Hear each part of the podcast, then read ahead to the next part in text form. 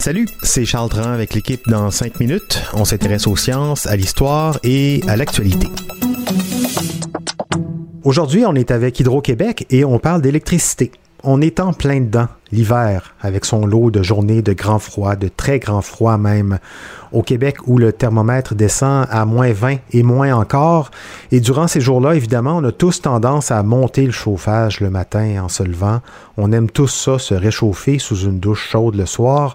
On a envie de se réconforter en mettant un bon petit plat au four. Et puisqu'on le fait tous en même temps et qu'il fait très froid, ça consomme beaucoup, beaucoup d'électricité. Ces moments-là, on les appelle les pointes hivernales. Et durant ces périodes, notre réseau électrique est fortement sollicité au point qu'Hydro-Québec doit parfois acheter de l'électricité dans les marchés voisins. Alors, est-ce que c'est fréquent, ça, ces pointes hivernales? Et comment fait-on pour les réduire? Voici Sybelle Olivier.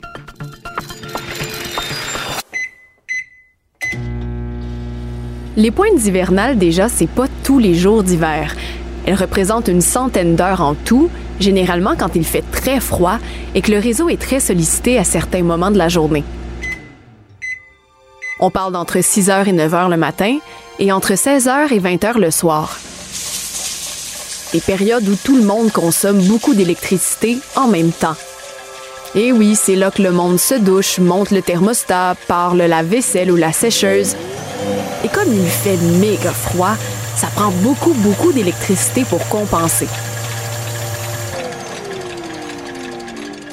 Et bien voilà, ces grandes heures de consommation d'électricité collective au pic de l'hiver, c'est ça qui crée les pointes hivernales et qui peut mettre beaucoup de pression sur le réseau. À tel point, en fait, que ce sont des heures où la demande d'électricité dépasse à l'occasion la capacité du réseau d'Hydro-Québec et qu'Hydro-Québec doit parfois acheter de l'électricité au marché voisin, en Ontario par exemple ou aux États-Unis. Et c'est un peu dommage, car l'électricité achetée ailleurs est souvent plus chère et rarement aussi propre que notre hydroélectricité. Ce n'est pas l'idéal pour ça, mais aussi pour une autre raison, pour la transition énergétique. On parle beaucoup d'électrification du Québec, de ces politiques qui visent à remplacer l'utilisation des énergies fossiles par de l'électricité propre. Plus ça va se développer, plus on va avoir besoin d'électricité.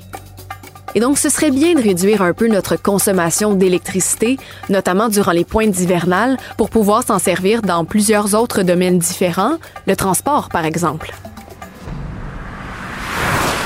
Mais alors, comment faire quand il fait très froid pour réduire ces pointes hivernales? Quels sont les gestes à poser? Le geste le plus utile, c'est de baisser la température d'au moins 2 degrés chez soi dès le début de ces heures de pointe.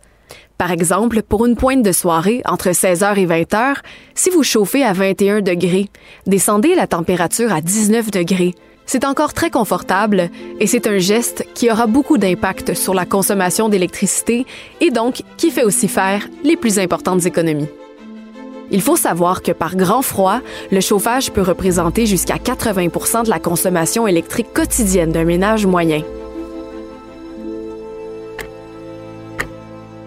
Deuxième bon geste, reporter l'utilisation de l'eau chaude. Pas annuler la douche ou la brassée de laveuse, juste la reporter après les heures de pointe, histoire de moins stresser le réseau électrique qui devra chauffer l'eau.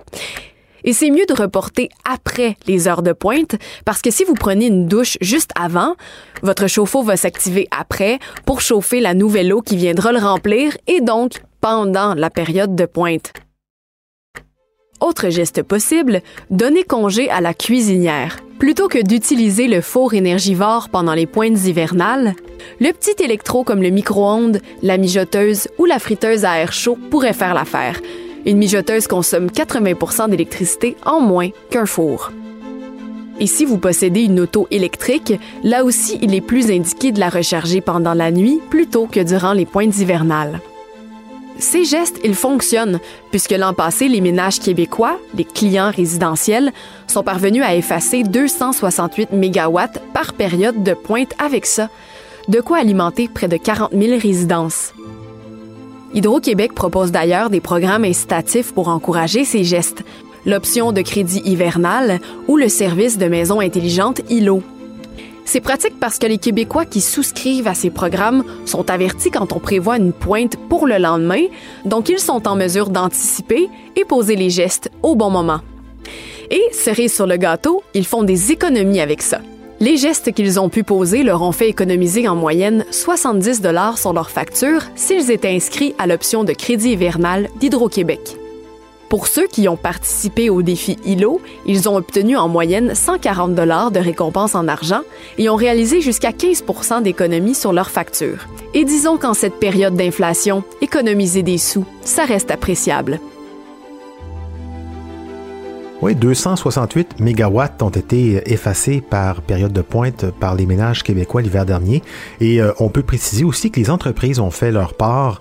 L'hiver dernier, elles ont réduit leur consommation de 1825 mégawatts en tout, de quoi alimenter 260 000 résidences. On espère que ce sera aussi bien, voire mieux cette année. Et donc, euh, pour nous, quand il fait super froid, on essaie d'éviter de tout faire fonctionner entre 6 et 9 le matin et entre 16h et 20h le soir. Merci Sybelle Olivier, c'était en 5 minutes.